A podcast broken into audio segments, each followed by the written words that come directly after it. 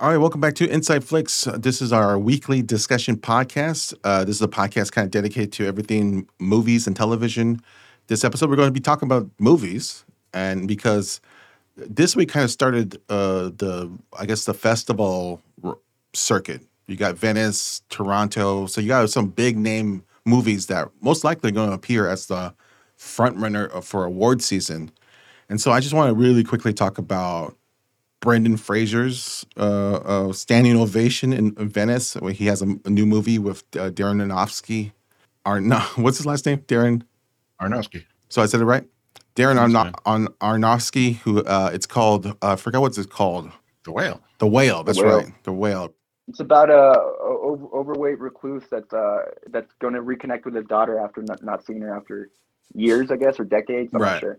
Uh, it's very similar. That people are saying it's very similar to the wrestler, where you got a kind of a, a down and out older man who wants to rekindle his relationship with his uh, estranged daughter. And this, in this case, the daughter is played by Sadie Sink, who's from uh, Stranger Things, and Dar- uh, and and uh, uh, Brendan Fraser is playing an overweight man professor who has kind of has uh, um, who's living a kind of reclusive life. It's getting pretty decent uh, re- reviews about uh, Brendan Fraser's performance. Uh, Mhm. You guys heard about some of the, the great things about it. What was your take on on on, on the film? Because this, I would say, this is one of my most anticipated films uh, of the year. Well, I, I'm a I'm a massive fan of uh, Darren Aronofsky, and when I first saw uh, Requiem for a Dream, really that's kind of the movie that opened my eyes to just to to filmmaking and to just the kind of unique way that you can tell a story. And uh, so, so every every film that he's uh, that he makes to me always has always kind of like become an event. And this seems like it's going to be like the closest film that he's made to like a. I mean, the, this seems like it's going to be like close closer to something like The Wrestler, and he Mhm. hasn't really made a drama like that in, in a very long time. And it's exciting that this is going to be like you know the return of Brendan Fraser. It's been he's a he's a great dramatic actor, but he really hasn't been in that many dramas. I think we all know him more for like The Mummy and like his comedies and stuff like that. So I mean, yeah, it's, it's- it's very exciting to see him uh, return to this type of role, and it seems like it's going to be like his meatiest and juiciest role, you know, to date. And um, it could, you know, potentially be, you know, the the uh, the role of his, the role of his career, you know, the role of a lifetime. Rich, let me ask you about Brendan Fraser. Um, You kind of we we both grew up on his work. What was it about him back then, and why did you think he kind of fell out of fashion, like early two thousands or maybe even late two thousand tens or something like that?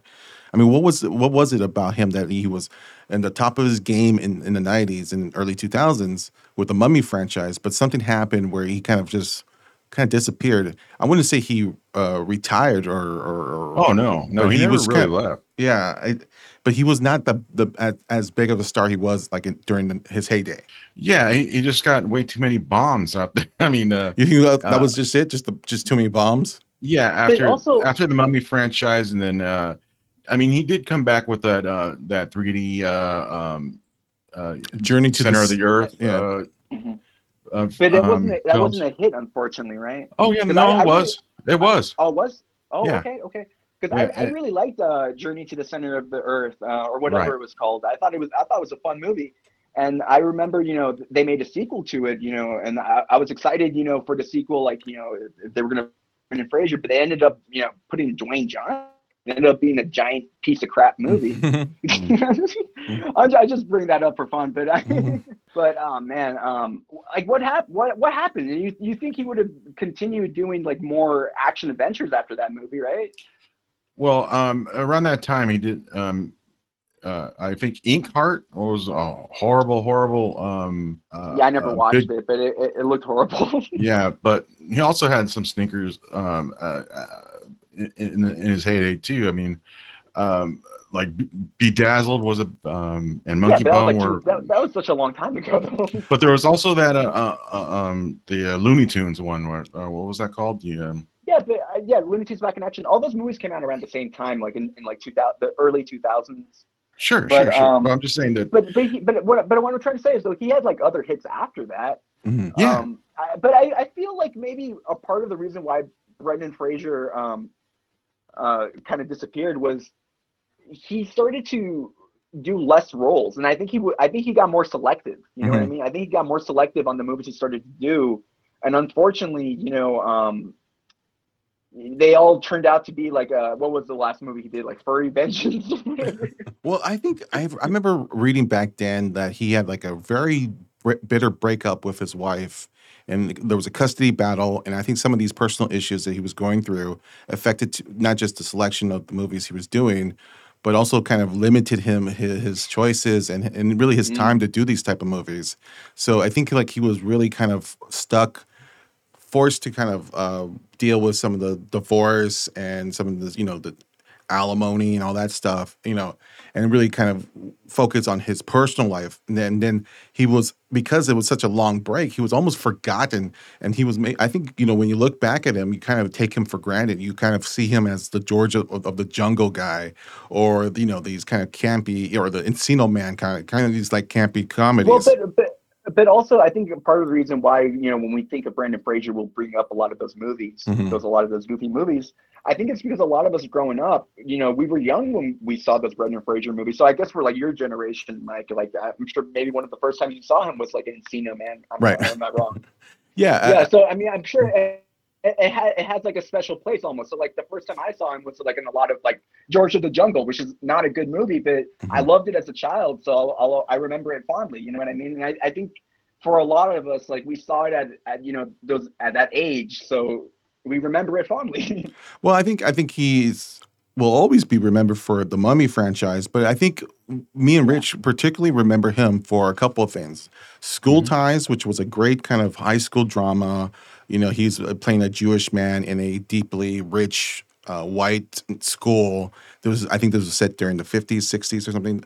So he was deep. Yeah. It was like he was the, the star quarterback. I want to say, uh, uh, and he has to deal with anti uh, sen- senti- uh, anti Jewish sentiment, and so that was he was uh, you know you you take for granted that he was a, actually a very good dr- dramatic actor, and then something happened in in in uh, late eight, late nineties where he co-starred in a movie called Gods and Monsters opposite Ian McKellen and he was in this in this movie. Ian McKellen's right. playing the director of James Whale, who's the director, famously known as the director of of uh, of uh, Frankenstein.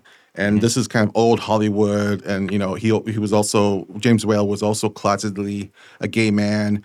Ian McKellen was a gay man. Uh, and and so Brendan Fraser uh, in this part, which I just just I, I love this movie because it it really shows you the, the just how great of a dramatic actor Brendan Fraser is because he has to be almost the embodiment of, of, of, Frankenstein and also has to be like this boy toy in the whole movie. It's a brilliant movie. It's written and directed by Bill Condon, who would later do the Twilight series, but uh, he he also did Dreamgirls, and it was I, I think because of that movie, it really opened my eyes that Brendan Fraser was not just a comedic a comedic guy or a, a, like a goofy actor. He was actually a much deeper uh, film actor.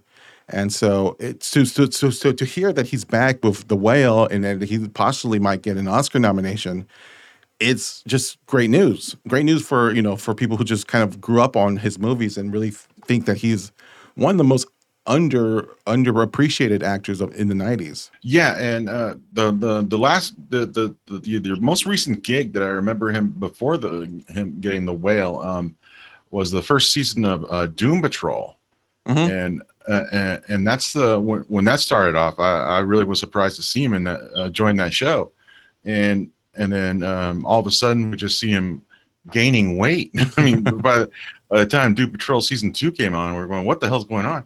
But then I finally saw that he was do, uh, uh, uh, doing this this project, The Whale, for so long. Mm-hmm. Um, and, um, so yeah, he Wait, really went. So he, he, he, really went for it he gained weight for the role. I thought. Oh I yeah. Thought he got. I thought he got cast because he was. He just he happened. He was gaining weight, and they were like, "Hey, I have a role for you." No, look at the I, first I, look. Look at the first season of Doom Patrol, like the photos and stuff like that for promoting. He, yeah, he's got he's got old he's got old man weight. I mean, uh, standard you know the standard you know 40, 50 pounds overweight compared to this is uh, normal physique. You know that that, you, but you haven't seen the guy in like uh, ten years, mm-hmm. right? But, so but you would so you would say that he's gotten like a, a, lot heavier since season one of Doom Patrol. Oh yeah, yeah. Look at the first. Oh, I. Okay, I I need to I need to see more pictures of him or more videos of him because to me he, he doesn't seem like he's gotten that much bigger.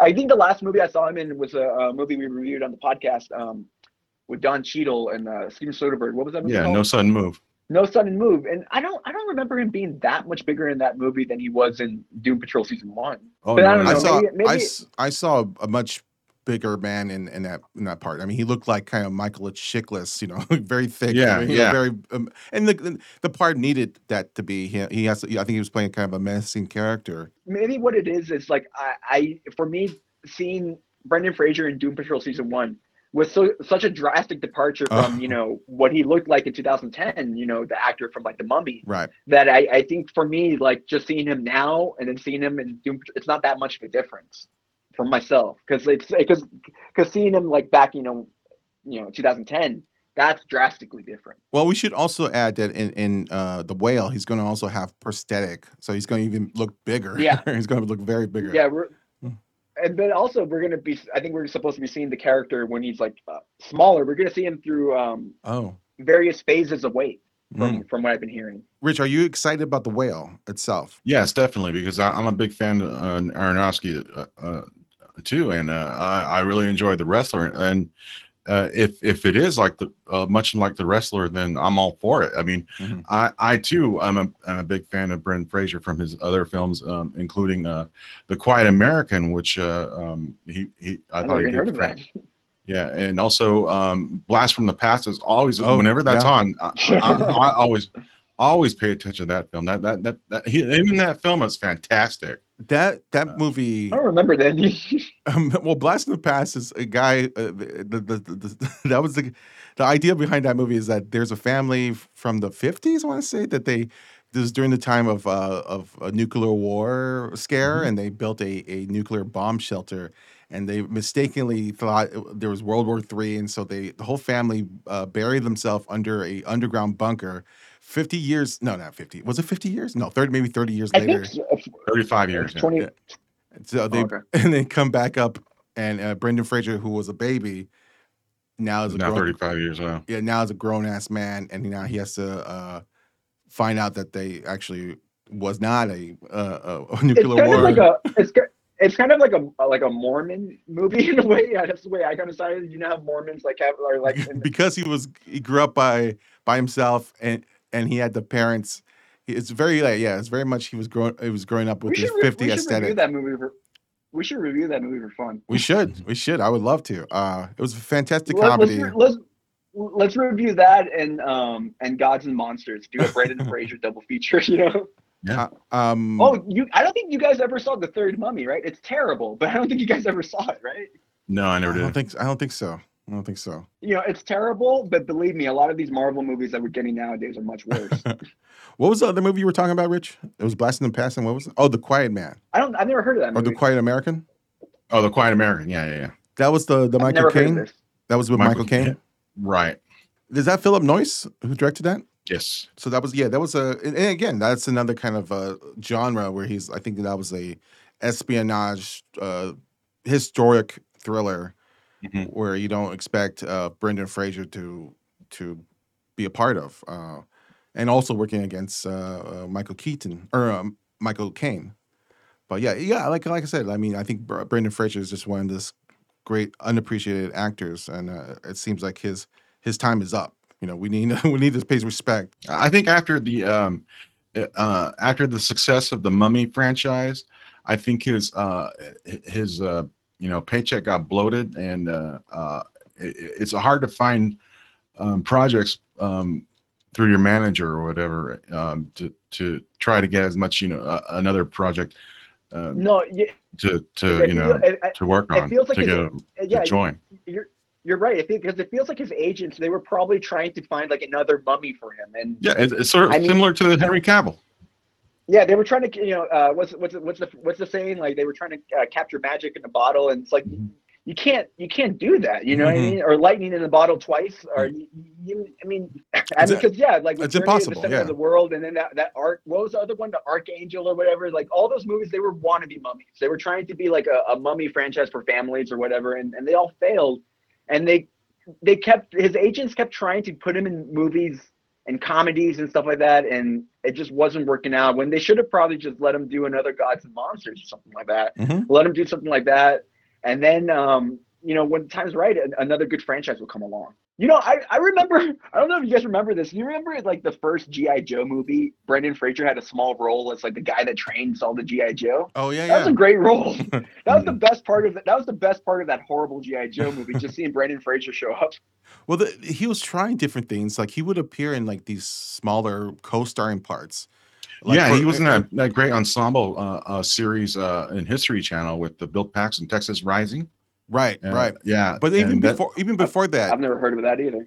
yeah, it's a great series, just like uh, the Hatfields and McCoy uh, with Kevin Costner and uh, Tom, Tom Berenger. Bill Paxton uh, plays the. I think he plays the Texas Ranger or something, like- or this is the birth of the Texas Rangers or something like that. Yeah, yeah. Um, but I was thinking even before that, uh, Brendan Fraser will appear in something like Crash, and like, Mhm. and, Yeah. like I go, oh, he's just he's trying to do di- something different. He doesn't need to be the leading guy, and yet that did, that still didn't work for him. Uh, But he was he was acting opposite uh, Sandra Bullock. I mean, that's Yeah. that, that, that was a huge gig for him. It it was, just and it was a it was a great kind of idea, but for whatever reason, they I think he he's got it's because he did so many goofy comedies in the '90s. I think he got a bad reputation, of, or maybe they, he's not the first guy they think of when they when they think of these ensemble films. Uh, but let's get into something That, that, you know, that, but no, actually, you know, let's just let's just do the rest of this episode. Just let's just talk about Brendan Fraser. It's our Brendan Fraser episode. But uh, also, let me just say that well, we're also uh, looking forward to his other two films that. Well, we were we, we were Oh, we were looking forward to, we were looking forward to Batgirl, oh, um, but Killers of the Flower Moons, the Martin oh, Scorsese. yeah, yeah, yeah. I mean, he's going to be in that, and it's, and it's that, that's going to be a great picture for him too. So yeah. we're not- that, I mean, and and the whale. I I'm mean, curious. I'm curious how big his role is going to be in that Martin Scorsese movie. it doesn't matter. it's It's gonna be to be a Scorsese movie. I know, I know, but I mean, I, I remember like you know, when they were announcing like the cast of um Wolf of Wall Street, and like you hear um uh was was the actor from Punisher again? Thomas What's Jane. Name? No, the other Punisher, the new Punisher. Jon Bernthal. Netflix. one. Oh, Yeah, yeah. I remember. I remember my uh, Punisher is Jon Thomas Bernthal- Jane. Yeah, remember, yeah, your, your Punisher is Dolph Lundgren. Your Punisher. but I Ray, uh, Ray, uh, whatever the fuck Ray his name. Stevenson. Yeah, Ray Your, par- Stevenson. your Punisher is David Hasselhoff. No. Oh no, no. Okay, what you were saying? I don't remember. no, it was uh Oh yeah, I Jon Bernthal. announcing the cast of Wolf. Yeah, I remember when they were announcing the cast of uh, Wolf of Wall Street. I was like, oh man, what's Jon Bernthal's going to be doing in this movie? And then you watch the movie; it's like in two tiny scenes. He has like four lines of dialogue in the whole movie. oh, but he killed barely it. even He- him. He, killed it in that He, scene. yeah, he did. He killed it. He killed it. But, he's, but it's a tiny role, like Matthew McConaughey in it. Like it's a, like you get one scene and that's it. Yeah, I, I mean, you make it. You, you you make the best of that scene. But I'm I'm I'm going to assume that Brendan Fraser is going to play some FBI agent, and he's probably going to be the Hmm. boss of Leo in that in that film, or something like that, or maybe his partner. that sounds that, that sounds like it'd be a juicy role. Oh wait, wait, the, par- not the par- not Leo. Um, the, uh, no, no, it's the guy who uh in the Power of the Dog, um, uh, big head, married to uh Jesse, Christian- Jesse Plemons. Jesse Jesse Plemons. Plemons. Yeah, Jesse Jesse Plemons. He's probably going to be his boss or his his partner, most likely. Something like that. But you know, I want to talk about the other kind of big movie that was premiering in Venice. Oh, Which- the Victims. Which one's that? Steven Spielberg's movie. What's going on with that? Is that still coming out this year? Yeah, I think so. Is that co- wait wait no no no? I was not thinking about that. I know. I just brought it up for fun. Oh. I'm, I'm ruining. I'm ruining your podcast. Uh, like, ha- has have have they screened that for critics yet? Like, at any festivals? I the think it, Fabelmans? I think I heard that it was going to be in Telluride or no or A, AF, Oh, okay. AFI. It's going to like Because close. it's getting close, man. I mean, Yeah. they need to hurry up. Like, we need a trailer for that. Yeah, I think it's going to either close Telluride or maybe AFI festival. AFI Fest. Okay. So Mm. the movie I'm, I want to talk about is the movie that everyone's talking about, but for the wrong reasons. But it just premiered in, in, in, in Venice. And it's called. Uh, it's the movie's. Uh, the movie I wanted to talk about is "Don't Worry, Darling," uh, the Olivia Wilde's new film that everyone's talking about all the drama behind it. Now it's getting pretty bad reviews, or at least I guess you could say mixed Wh- reviews. which is very, which is very shocking to us because one of our favorite movies for the past decade is Booksmart. yeah, I know. We we, we love that uh, movie. No, we're we're the okay, yeah. Uh, the, the three of us think Booksmart is like one of the worst movies of the past couple of years. I always say it's one of the worst movies, but it definitely didn't. I'd say I'd say it's one of the worst high school movies I've seen in the past couple of years. Well, it's just like uh, a female version of of, of uh, Superbad, right? I mean, and I know everyone was saying don't compare this to Superbad, but it is a female version of Superbad. Uh, uh the last, I mean, Right, except you know, min- minus the laugh.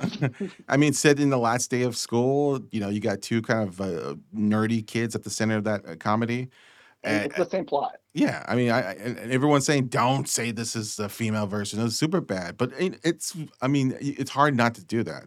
Anyway, we did not particularly like that movie, so we, our feelings about O- Olivia Wilde as a director wasn't that high, and so the fact that she got so Good much, actress, though. she's okay. Good actress. I, I liked her in that in in that. Uh, speaking of Scar- uh, Martin Scorsese, uh, I, I liked her in that uh, HBO Scorsese uh, drama, Vinyl. Oh, where she's she, not. she was in that for for she was one of the co-stars in that.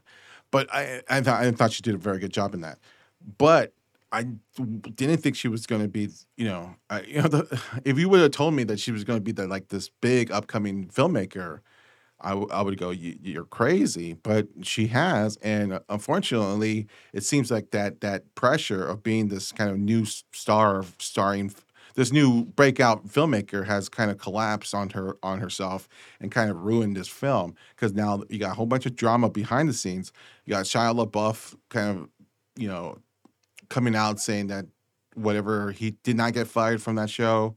You got Florence Pugh, who's the the, the maid star of the film, who's basically not promoting it at all because rumors that she didn't have great relationship with Olivia Wilde.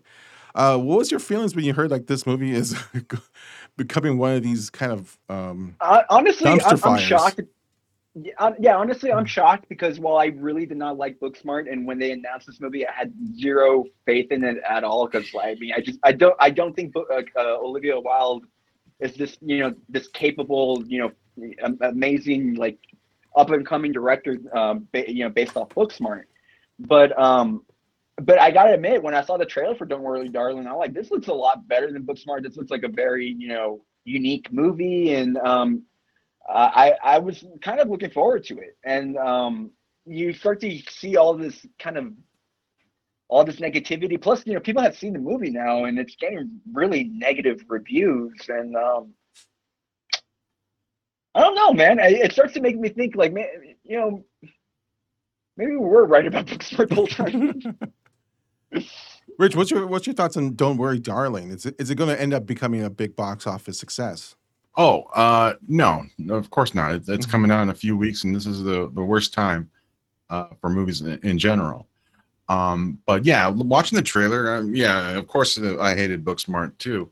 Uh, but watching the trailers, I, go, I looked at it and I go, oh, okay, it's like a like a Stepford Wives ripoff Yeah. meets meets Get Out, and um, but a, a white Get Out, or whatever, a. Without the racial stuff in what? Yeah, yeah. Um, yeah. So I wasn't expecting much. I mean, I mean, it looked like it, it could just rip off of those two kind of thing, a mixture. Mhm. And, and um, but I was I was impressed by this cast. I mean, uh, Florence Pugh, of course, is I don't know Miss Flo. She she deserves that title, but um, she is a, she is a big star. I mean, this is her time for her movies to uh, to like. She needs to choose the, the best movies for her career, Mhm. and uh, this one seemed like it could have been. I mean, it, it, uh, a, a- decent flick, but then again, there's Chris Pine in it. I mean, uh, Well, uh, Chris Pine is the the kiss of death, and, and well, now Harry Styles might be. I mean, Harry Oh. Styles. I mean, it's it's.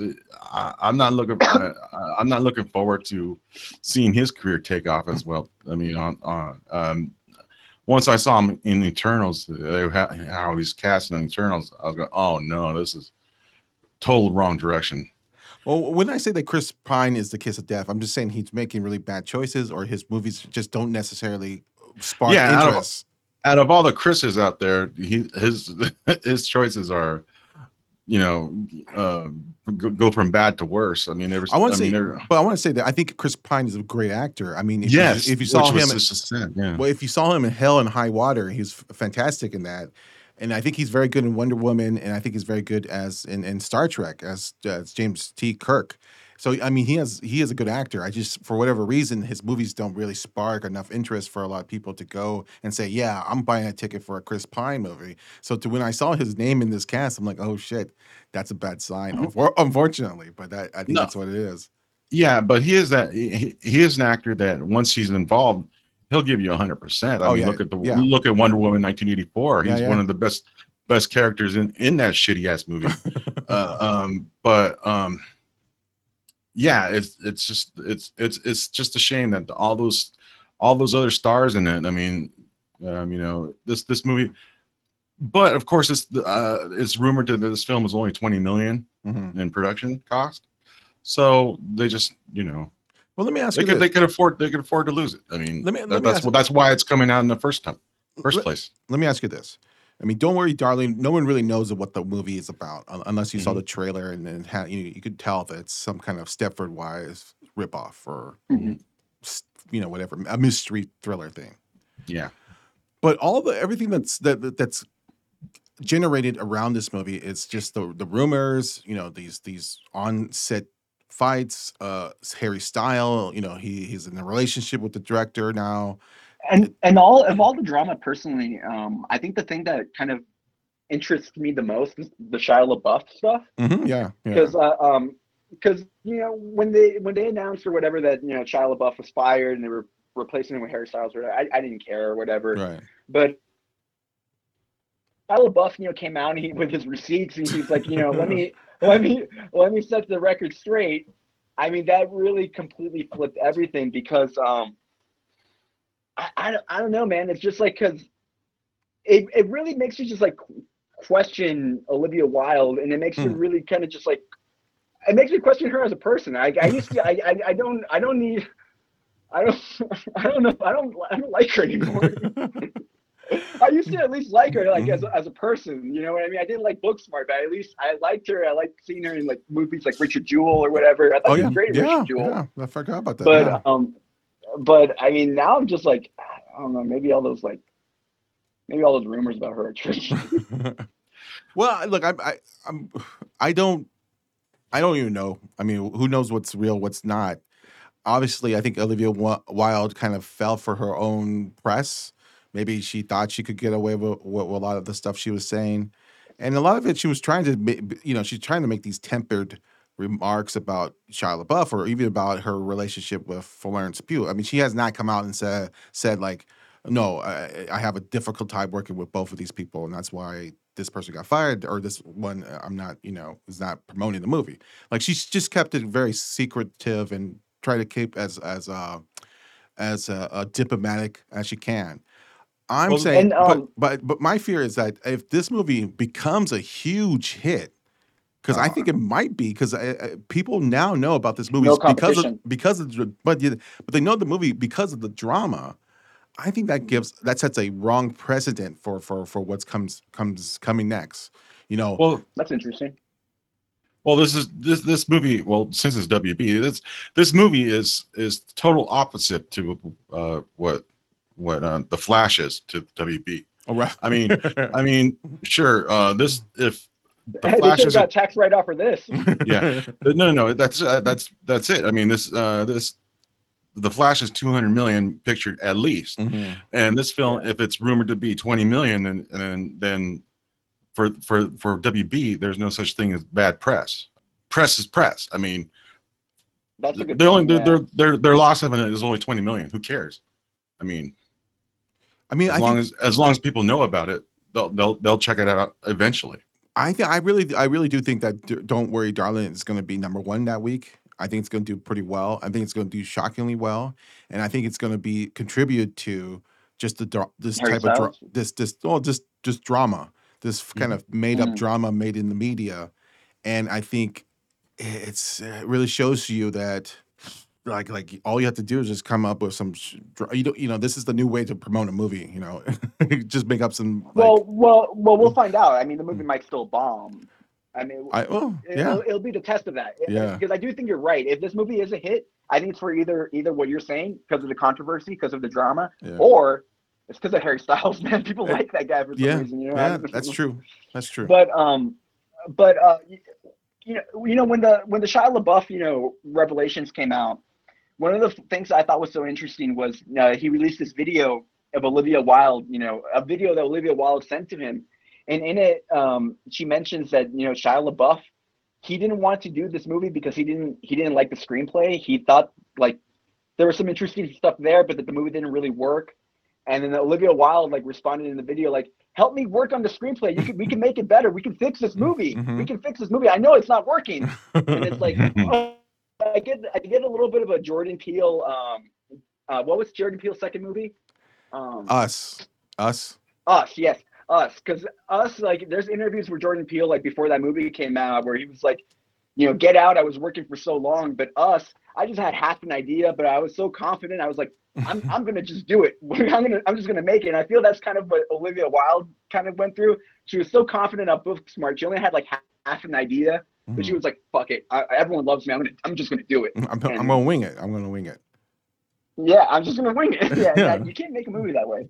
But I think the one thing Jordan Peele had going for it is that Jordan Peele like just keeps getting like better, better as a filmmaker. His mm. screenplays aren't getting better, but as a filmmaker, he keeps getting better and better. And I don't know, I haven't seen Don't Worry, Darling yet, but I, I, I mean, we'll we'll find out, I guess. yeah yeah well, they, they see Adam McKay do it, and they go, well, "I could do it." just ad lib on the on the set Mhm. I I, I like I, I like Adam McKay. Yeah, I know, but I, th- I thought Vice, I thought Vice was great. but do you think it was a, a, a complete script when they started? Oh, No. say for Big Short. Yeah, I think so. Maybe not for um the last one, the one he did for Netflix. Don't look up, but I think Vice and, and Big Short had screenplays. Well, let's talk about.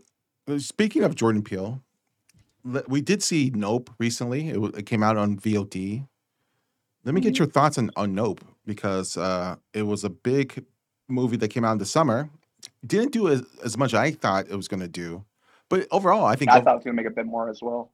but overall, I mean, I think it made over a hundred million. I think that's that's adequate. I mean, I think the budget of the movie was only sixty million, so it still continues his his rise as a formidable horror director. Uh, yeah. So really quickly, what's your thoughts on Nope? I really enjoyed it. Um, I had a very good time watching the movie. Um, it wasn't, I guess, as um, wild or whatever as I was expecting. Um, Mhm. It's not as crazy as like Get Out or Us, but I mean, it's it's a very it's a fairly simple movie, and uh, it made it made sense. I, I do think like kind of like the two kind of main stories going on in the film um, I would have liked if they kind of connected or came together in a, in a, in a more satisfying way. But I think the movies, the they overall still have an overall strong enough connection where I can I still see it as one movie instead of two movies. If that makes any sense. Yeah, yeah. And um, I liked it. I mean, yeah. Again, I I- just I guess my biggest criticism of the movie or the thing that had me like the the the least most least engaged was the third act. I didn't love the ending. Um, I don't know if we're getting spoilers, but the ending was just very kind of typical, and um, it, it almost just like turns into an action movie at the end. But Yeah. uh, it, it was it was it was okay. The ending was okay, but I, I really loved like the first two thirds of the movie. Uh, it's it's funny because I had the kind of maybe the opposite uh, reaction because I I thought the first half of the movie was very slow. And I think I think a lot of it could it could have been cut down. I think what is it like two hours and twenty minutes, or I mean over two hours or so. I think the some movie of that. the movie flew by for me. Oh, not for me. The first half went really slow for me, and then the second half, where you yeah, it's true. It becomes more of a typical summer action film. Uh, I like that. I, I, I, at least it didn't. It, it kind of dropped the whole mystery and just kind of focused on this mission that they were trying to do. Uh, Rich, what's your That, thought? that's another thing about the movie. Right? I'm sorry. Pass it to Rich. I'll, I'll bring it up later. Okay, Rich, what's your what's your thoughts on on Nope? I think it's pretty. Yeah, it, it's it's pretty on par with his uh, us. It's it's another in- um, incomplete type of film hmm as far as screenplay goes. Uh, his direction his direction is getting much better. but his screenplay is getting much worse.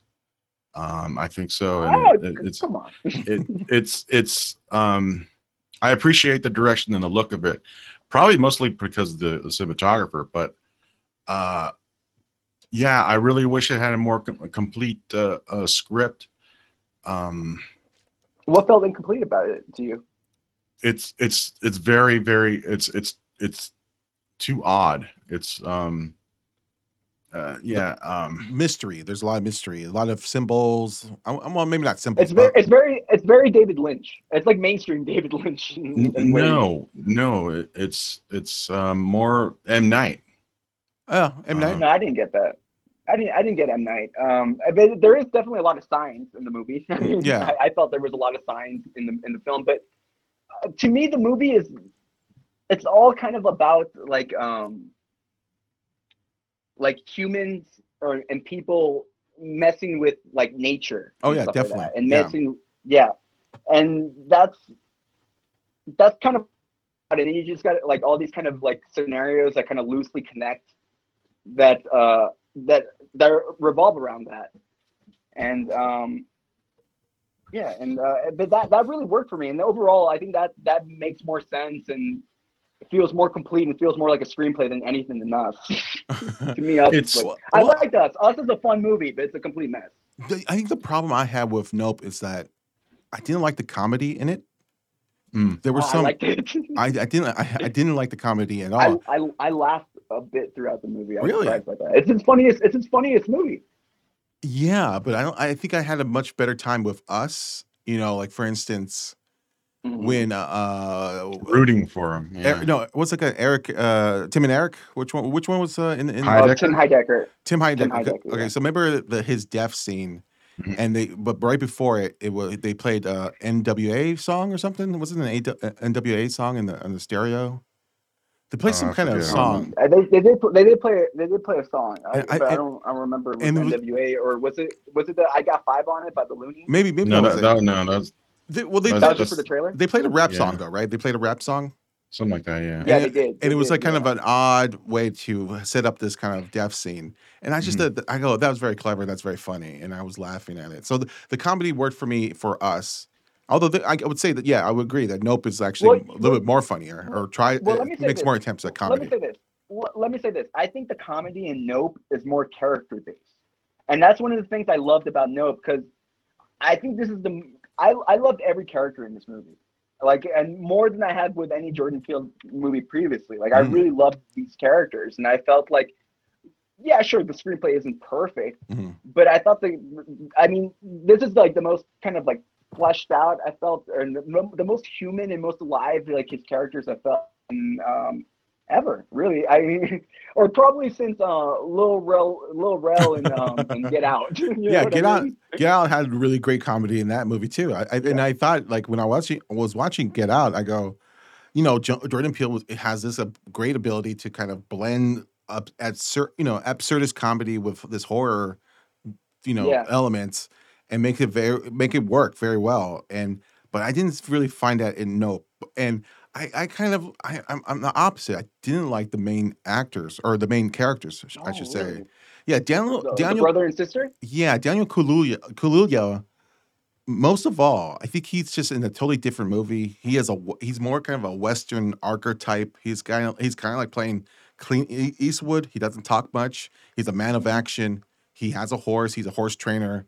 So once we get into like fi- you know that third act where it becomes a action film, then he works. You know because it's you know it, it's like almost set up Well, I- that way.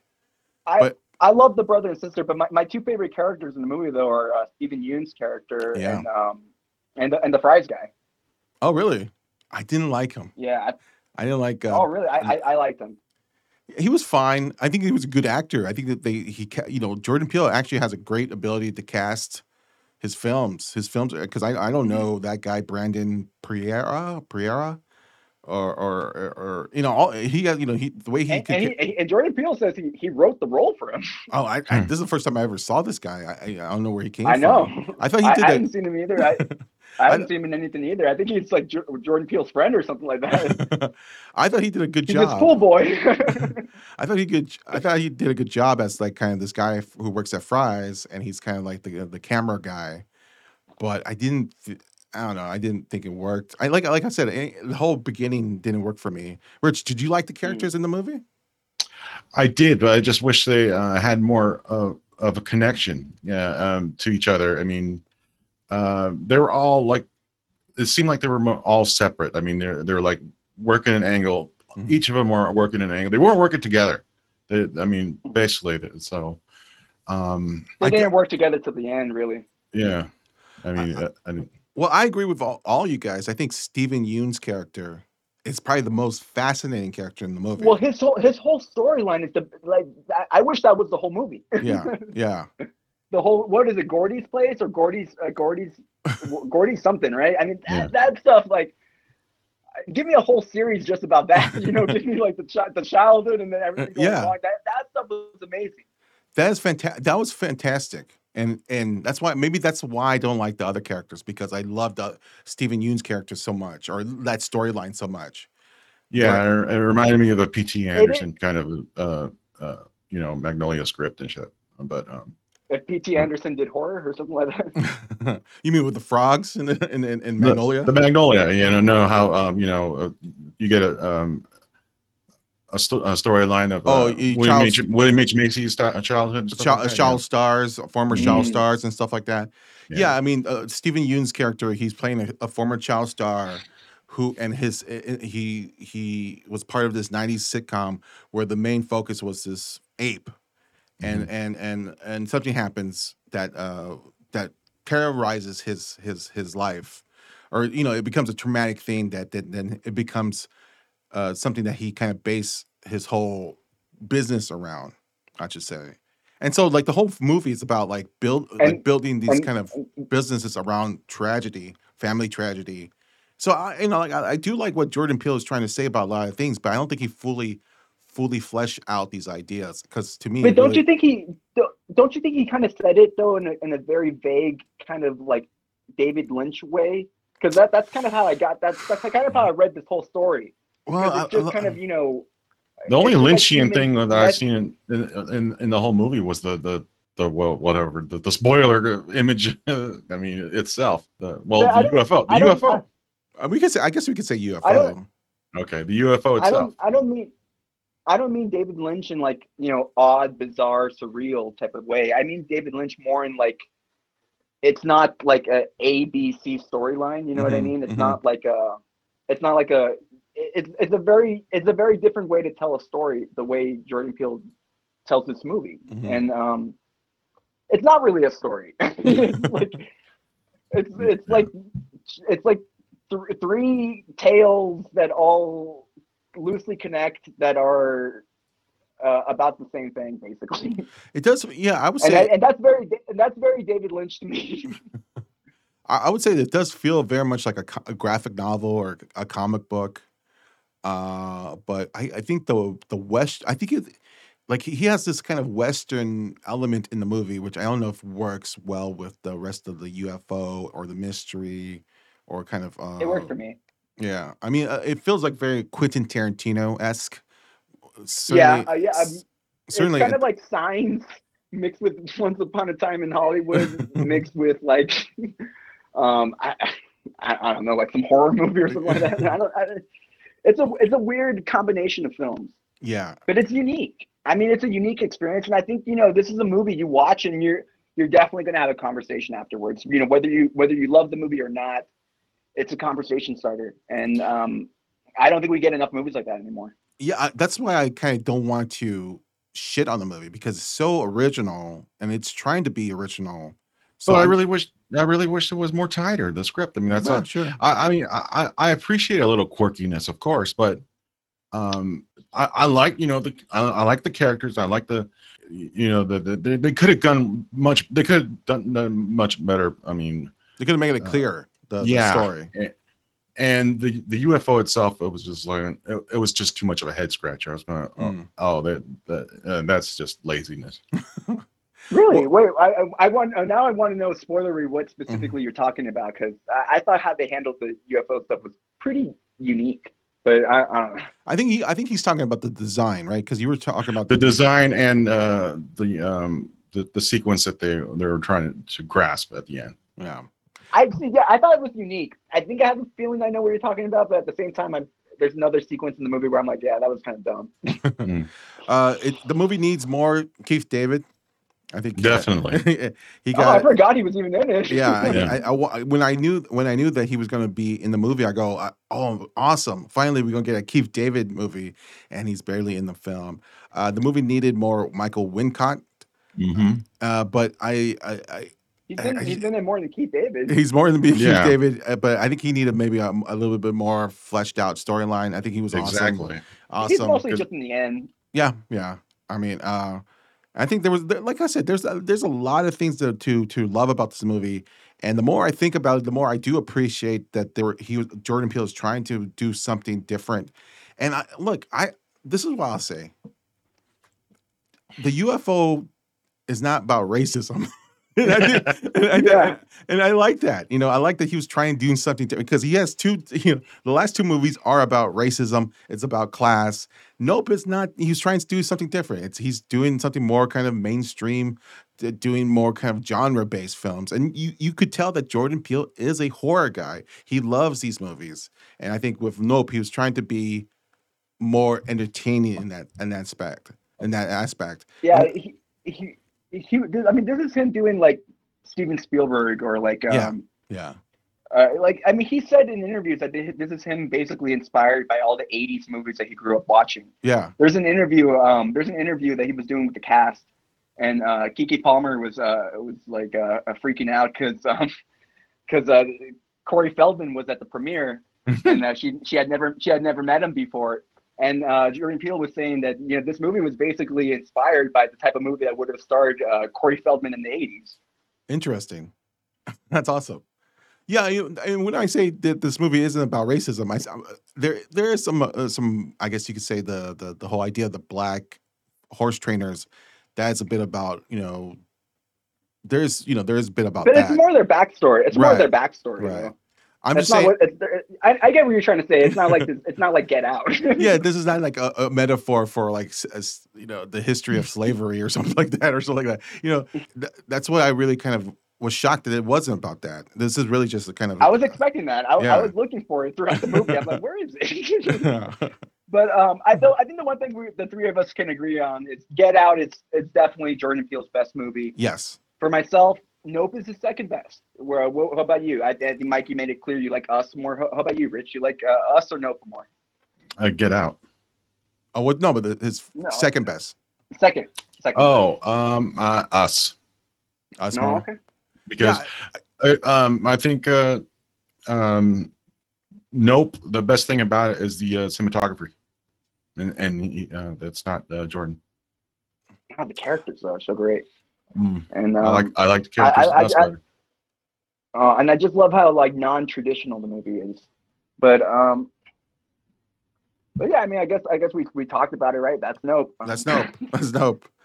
Uh, but I, I- I'm not I'm not totally shitting on it. It's just it just I just wish it was better. That's Mhm. that's all. and it had the potential to be better. If, I, I- Yes. I, have a feeling. I have a feeling both of you are going to like it more on second viewing. Yeah, Probably. that's true. Because Probably. uh, I I, mean, fell 'cause asleep the- through the beginning. the more I think about it, the more I kind of do like some of the elements in the in the film. But let's go into a movie now that I'm I'm sure that we're all going to agree that that it's awesome.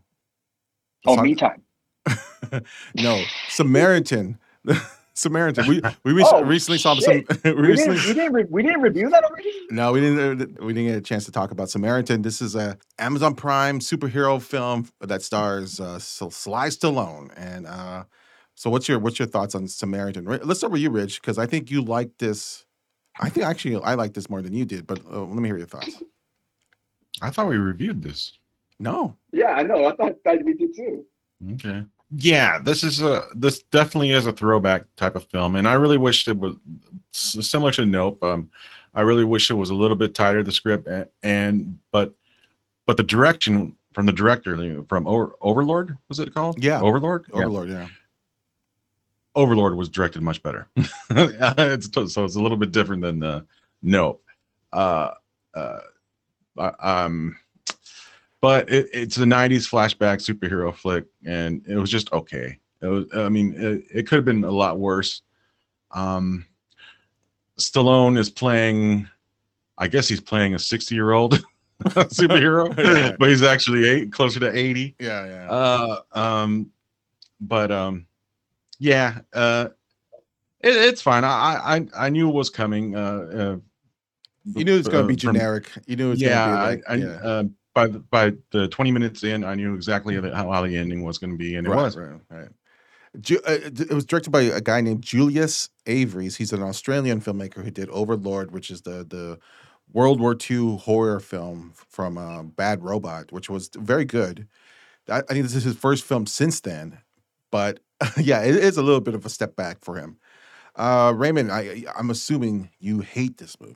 Well, um, I- I'll start off by saying I remember um, I was I think if I'm, if I'm not mistaken, I was the first one that you know was talking about this movie. I remember Oh yeah, hearing about it years ago and um, like I think before the pandemic and saying, oh yeah, we're gonna get a movie with Sly Stallone playing a superhero. We, we got it, you know, mark this one on your calendars.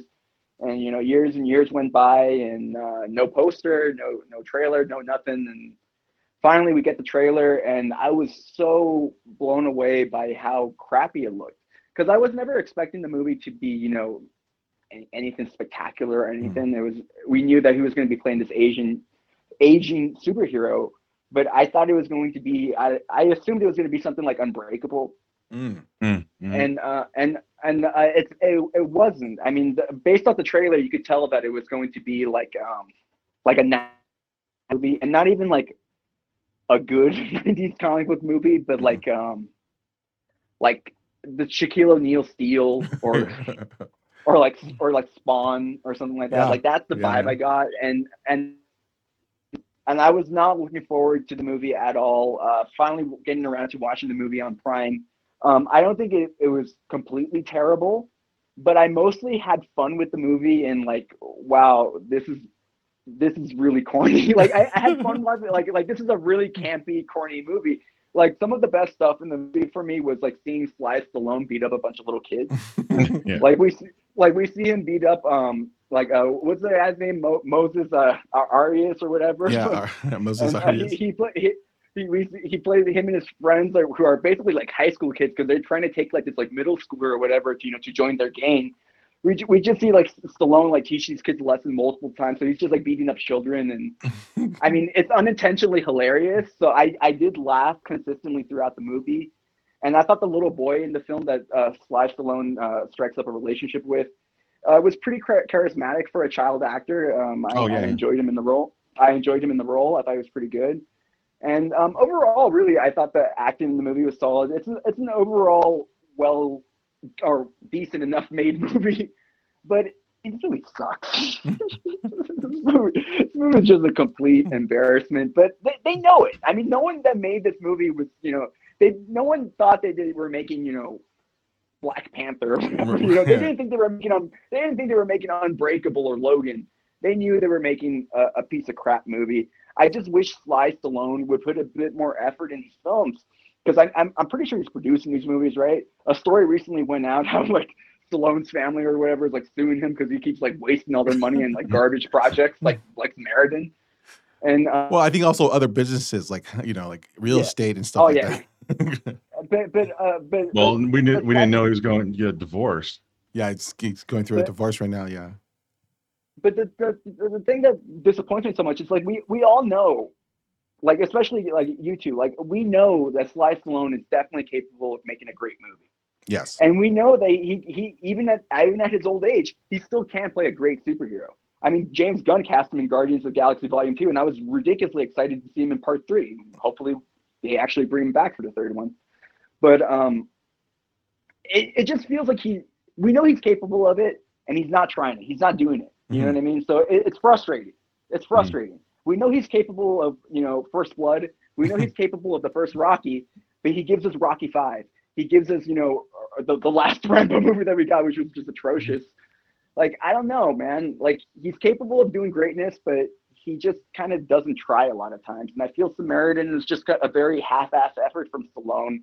And I wish he would rather just like not even make movies like this because it's just kind of tarnishing his legacy. I think. Mm. Hey, look, hey, what, hey, what, really quick to be positive, it's nowhere near as bad as like the movies that like um Bruce Willis is being forced to act Oh, in, or like you know yes. all of these other films. So you know, it's not like the Steven Seagal movies. So you know, kudos to Sly Stallone to at least you know keeping the um, quality at a certain level. But again, we know he's capable of so much more. I mean, the the, the Rambo or not the Rambo, the the Rocky movie that came out in what 2005 or 2008, Rocky Balboa. That movie was amazing. It's like one of the best installments in the franchise. And I know that you know he didn't like write or direct the Creed movies, but I mean he delivered some of his best acting like ever in his career. And again, we know he's capable of it. Why why is he half-assing it? Well, I mean, it really works for the character. I mean, that's the character is supposed to be this over, you know, over the hill uh, superhero uh, vigilante who doesn't want to be Yeah. part of the world anymore. He he's now a garbage man. He's you know spending most of his time fixing clocks and, and watches. You know, it's like, and so when he's like when when I would go, man, he's he's not really putting any effort. But I go, I think it works for the character though. but it's like You're like not wrong. I, yeah, I, I I- I found myself really kind of found myself being entertained by this movie, and yeah, I thought you were if- gonna say I found myself relating deep to that too, maybe that too. but it's not, you know, the whole thing's not trying to reinvent the wheel. The story is extremely pre- extremely pre- uh, pred- predictable, and uh, I, I guess Richard, you got the the twist right away.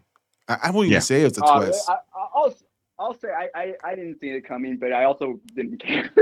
Yeah, I, I I didn't see it coming, but then something happens in the in the middle of the movie. I go, "Oh, is this what's what I think it's going to be?" And then they find out it's uh exactly what it is. And uh, I go, "Oh!" And then when that happens, I go, "Oh, that's great. That's actually pretty cool." And I had a fun I had a fun time with it.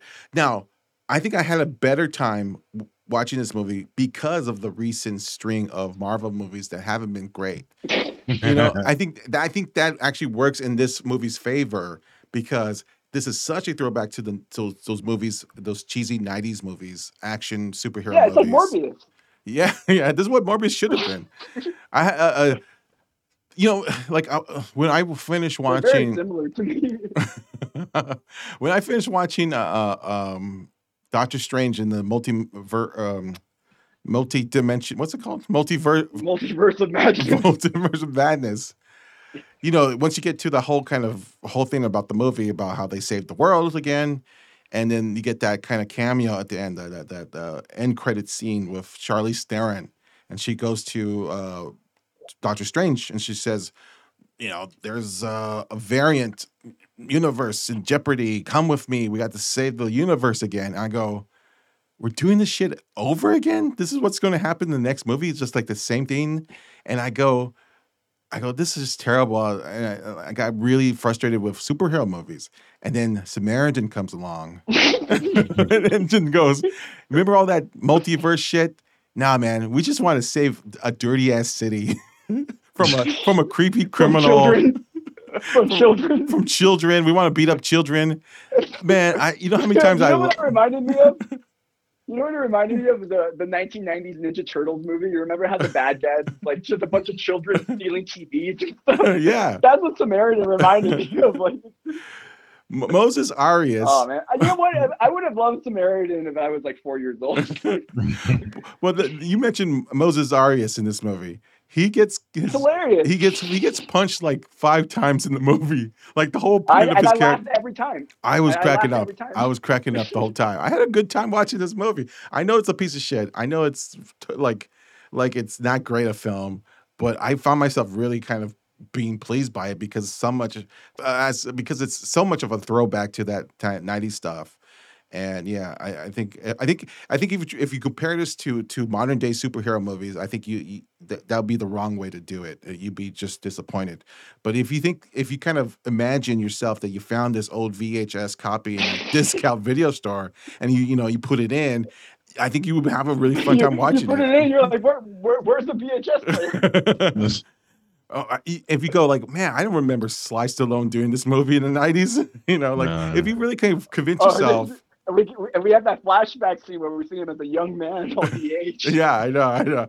I think He looks you like a video game character during that sequence. I, I even that, even like the horrible CGI stuff, and, the there's a oh, fire. I, love the horrible CGI. yeah, even the, in, in the fire, the whole horrible fire. Oh yeah, It just- oh yeah, that fire CGI was so rough, man. Like you see the flames like burning them, but it's like not burning them. But I think it added to the, the to the, the the whole spirit of this kind of '90s film. Like, yeah, it, you know, it looks fucking crappy. I don't know. I had a really good time watching it. Is it going to be one, uh, on my top ten list? Of course not. It's not. You know, it's a you know, it's it's a like a, an average movie. But I had a fun watching it. I, had, I probably had more fun watching this movie than the Doctor Strange film. You know. Um, I, I had more fun with Doctor Strange, but I wouldn't necessarily say that I think Doctor Strange is a lot better. Mm-hmm. But I would I would much rather watch Doctor Strange again, mostly because of Sam Raimi's direction. I thought the the visuals in that movie is kind of what saved it. Mm-hmm. Um, Samaritan, I would watch again to to see Moses Arias get beat up by Stallone. But even the young kid, uh, uh, uh, he he he punches him in the face too. I'm like, oh, I feel sorry for Moses uh, Arias. getting beat up by everyone, right? And that was the role. That was what he got cast. Yeah, yeah. I, uh, it was funny. I don't know. I had a good time watching it. It's not it's not for everyone, but if you grew up with, on '90s comic book movies, I think you will enjoy it. It, it Well, to to a certain degree.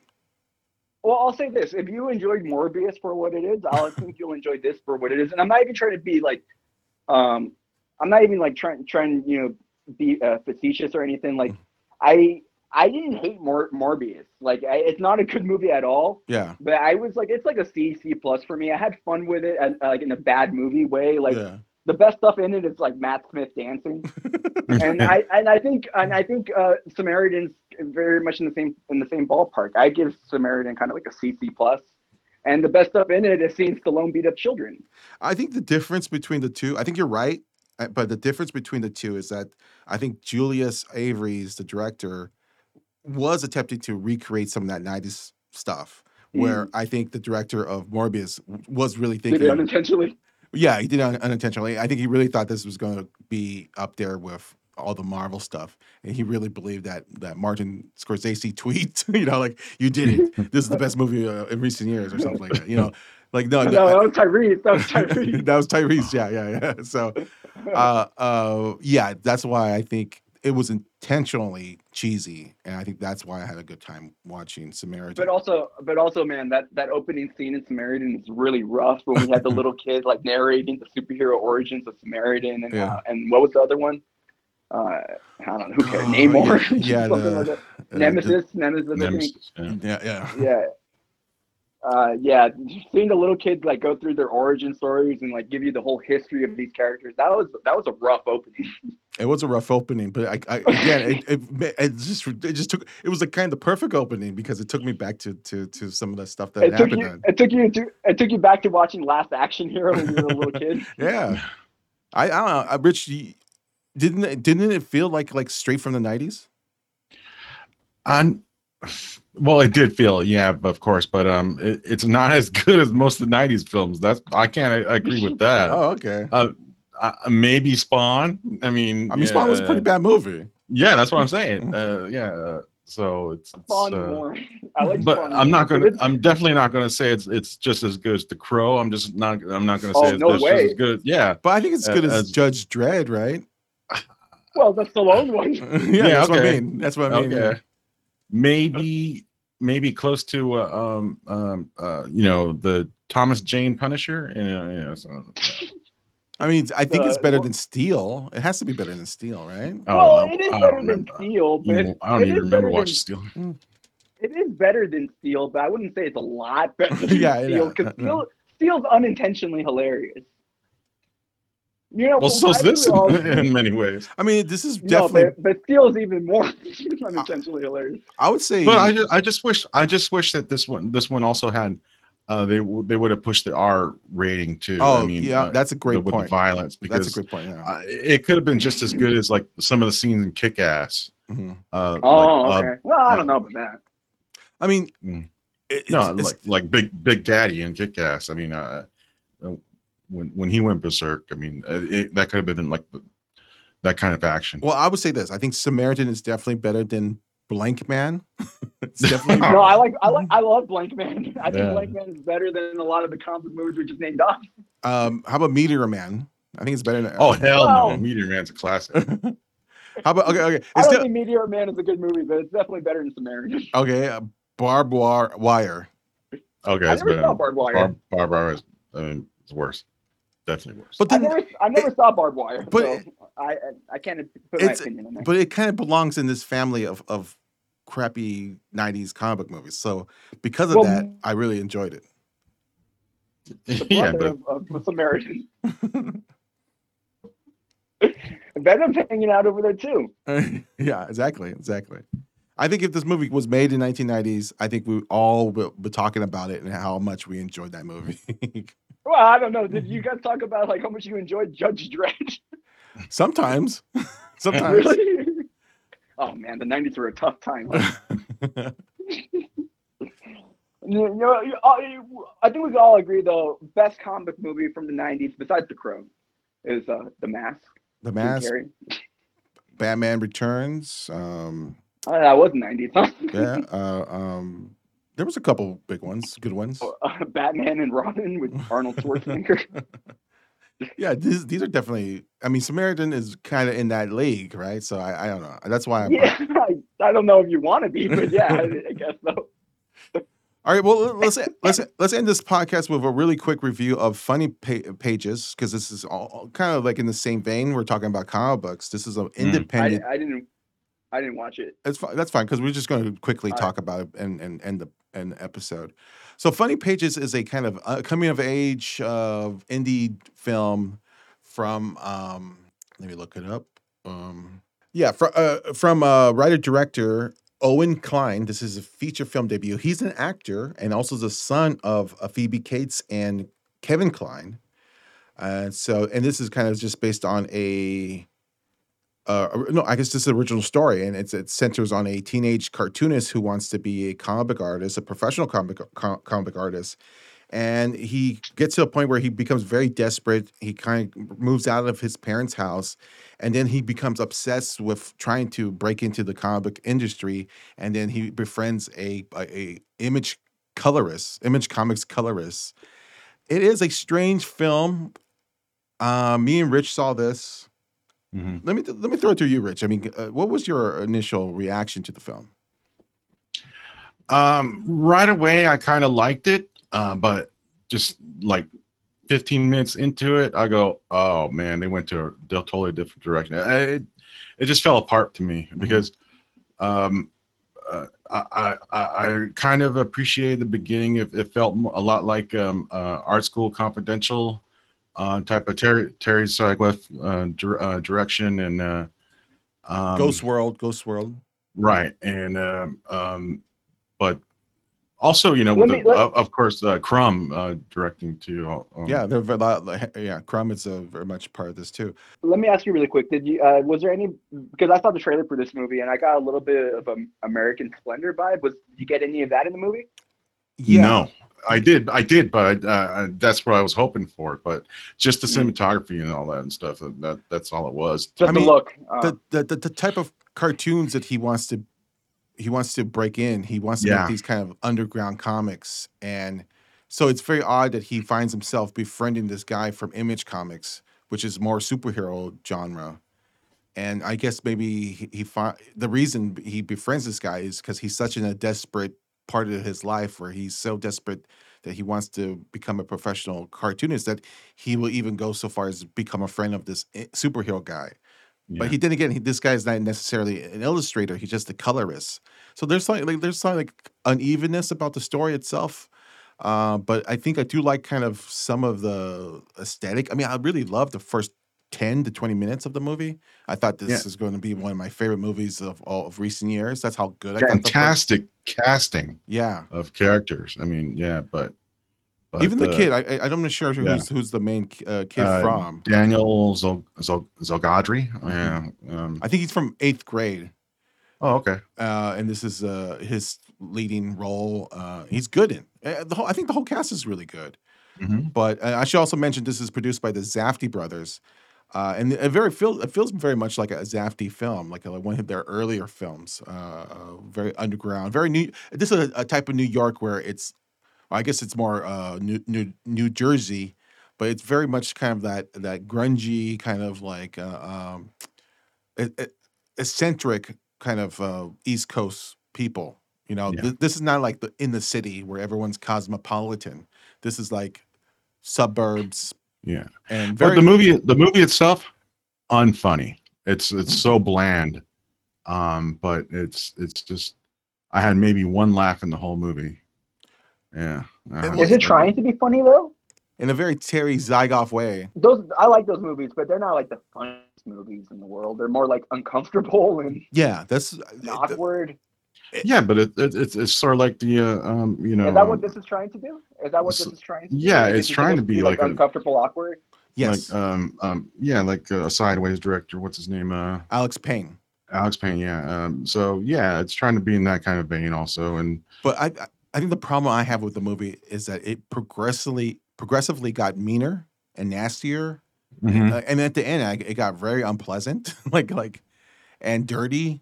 And uh, the film kind of turns into these shouty matches between characters that yeah then ultimately I just didn't really care about the characters at all. I, you know, Yeah. you want to, I really want to feel for this kid, but it really seems like he didn't grow as a character. He he was Right. just basically the same kid throughout the whole movie. And I, but I do, I think they do get like the the the types of uh, types of uh, different groups uh, in in comic books community. You know, you got these groups who like the underground comic books, and then you got these groups who like image and superhero movies, and yet they're all kind of uh, uh, they're not sociable people. They're not. They're kind of cranky. They're kind of uh, just uncaring. these are these are kind of misanop- misanthropic type of people. Uh, yeah, I really wish that this could have been like the next generation's Ghost World or American Splendor, but uh, unfortunately, it, it doesn't maybe live up to it. And it, it was a good attempt.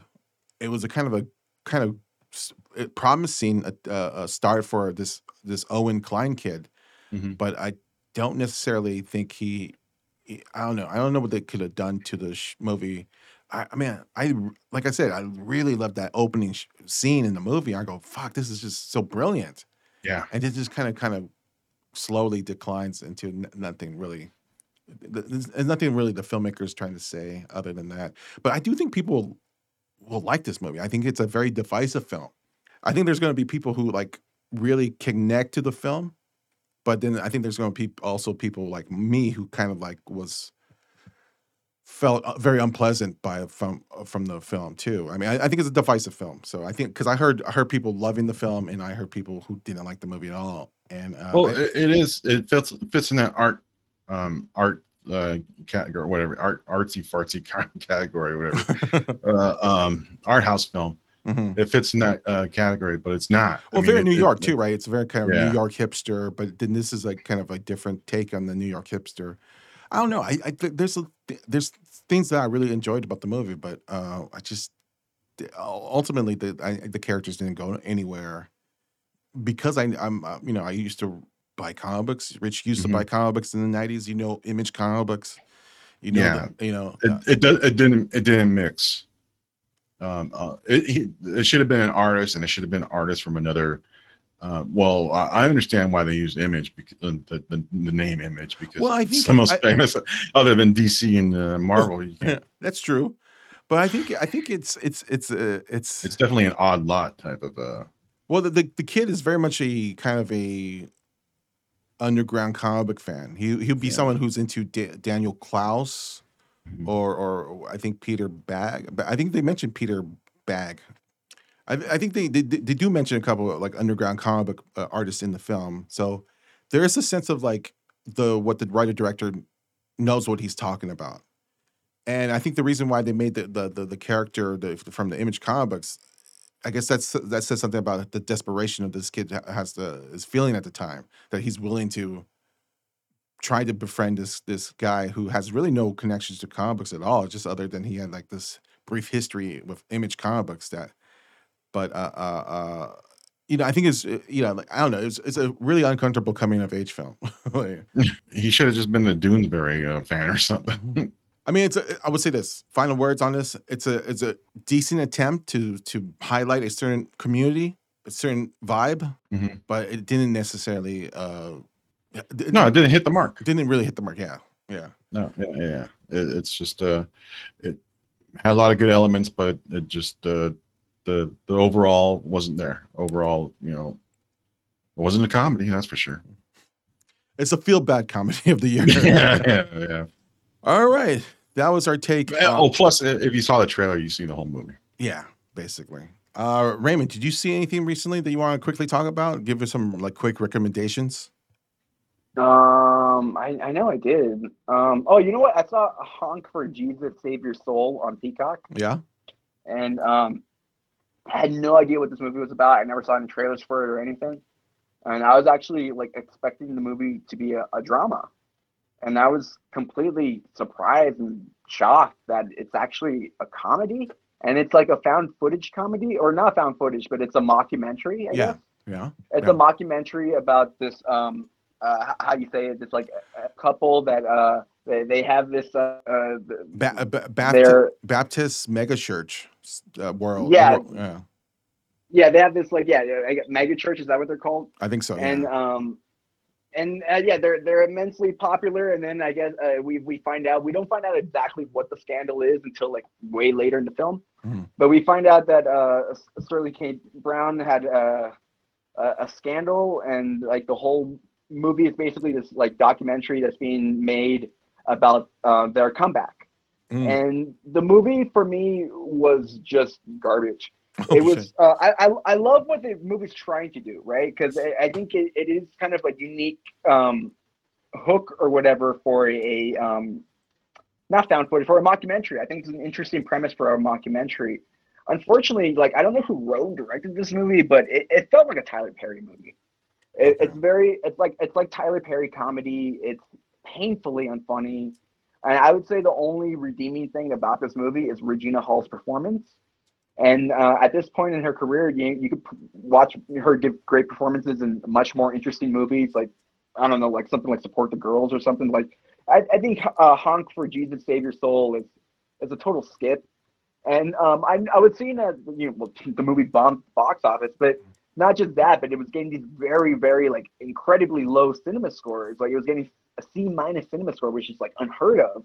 And I think part of the reason why it was getting such low scores is I think it, I think the people that went out to go see this movie is like kind of like the Tyler Perry audience, but this is almost like a movie that like shits on churchgoers and all that. So it's like it's like it's shitting on the people that went out to go see it. I, I- that's what I think happened. That's what I think the movie had such a low cinema score. Probably. Yeah. And yeah, equally unfunny. It's it's awful. And if you want to see this subject material done right, watch The Righteous Gemstones on HBO Max. Um, both seasons deal with similar scandal. Season two like opens up with this like scandal head on, and they do a much better job. That show's funny. It's satirical. Has a lot to say. This Honk for Jesus is a complete embarrassment. A garbage movie. I give it like a D plus.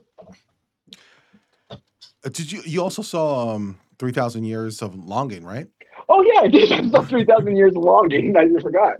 Uh, fascinating movie, honestly. Like I, it's it's it's interesting because I thought uh, Three Thousand Years Along he had a really good story. I like the story in the center of the film, but I don't think the movie really worked. Mm. I think the movie, um, it, it almost has like uh, this like, it's almost like kind of like two movies. So almost like this kind kind of giant clash in tones, where it feels like part of the movie is kind of like a, a talented Mr. Ripley or a uh, English patient. What's the name of the guy who made that movie? Uh, Anthony Minghella. Right. Oh yeah, it almost feels like one of those films at, at like half time, and then the other half is like this like whatever.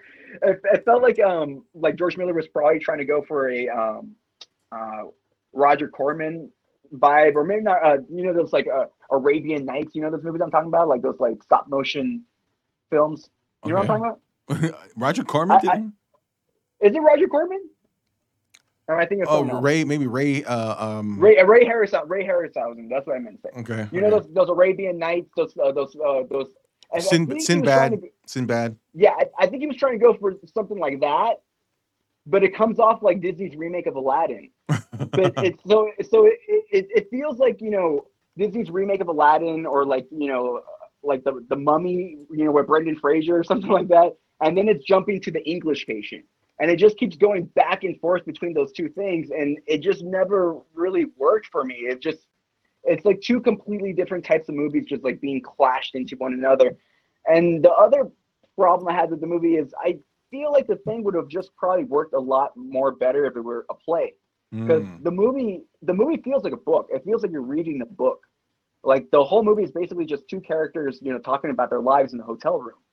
And um that's like the whole movie. And then while they're talking about their lives, you see like a visual recreation of the stories they're telling. And then those visual recreations, those feel like you're like in a Disney movie or in a, in a, in a blockbuster, you know, mummy movie or something like that.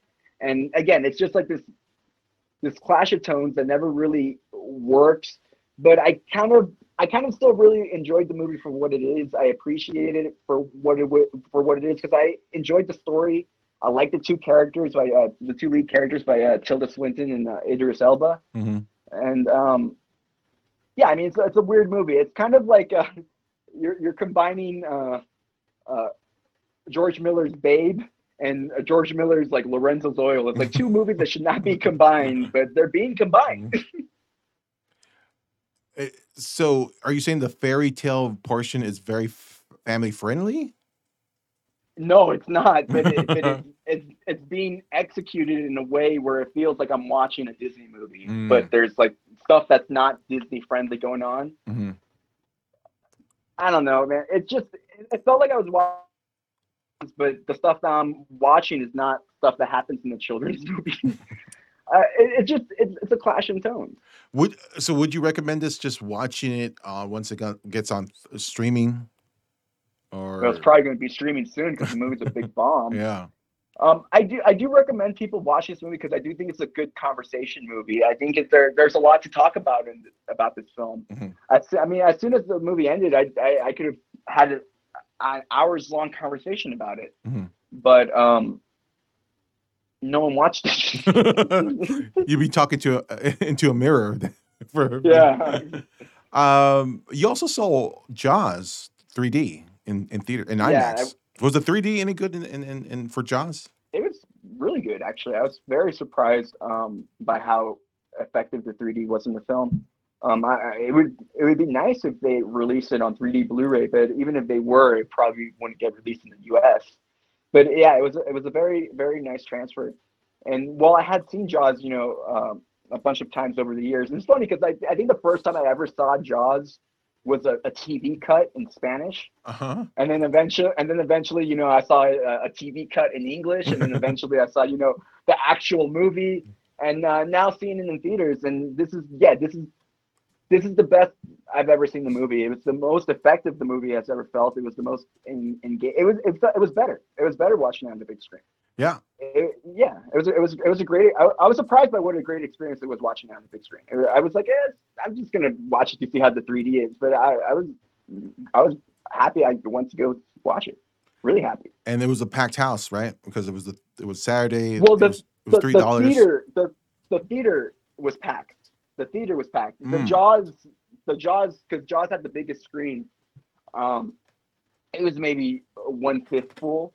But but look, when I go see a lot of like Marvel movies um, on like opening night, a lot of times they're only like one fifth or two fifths full. So it, it, it was still um, comparable to that.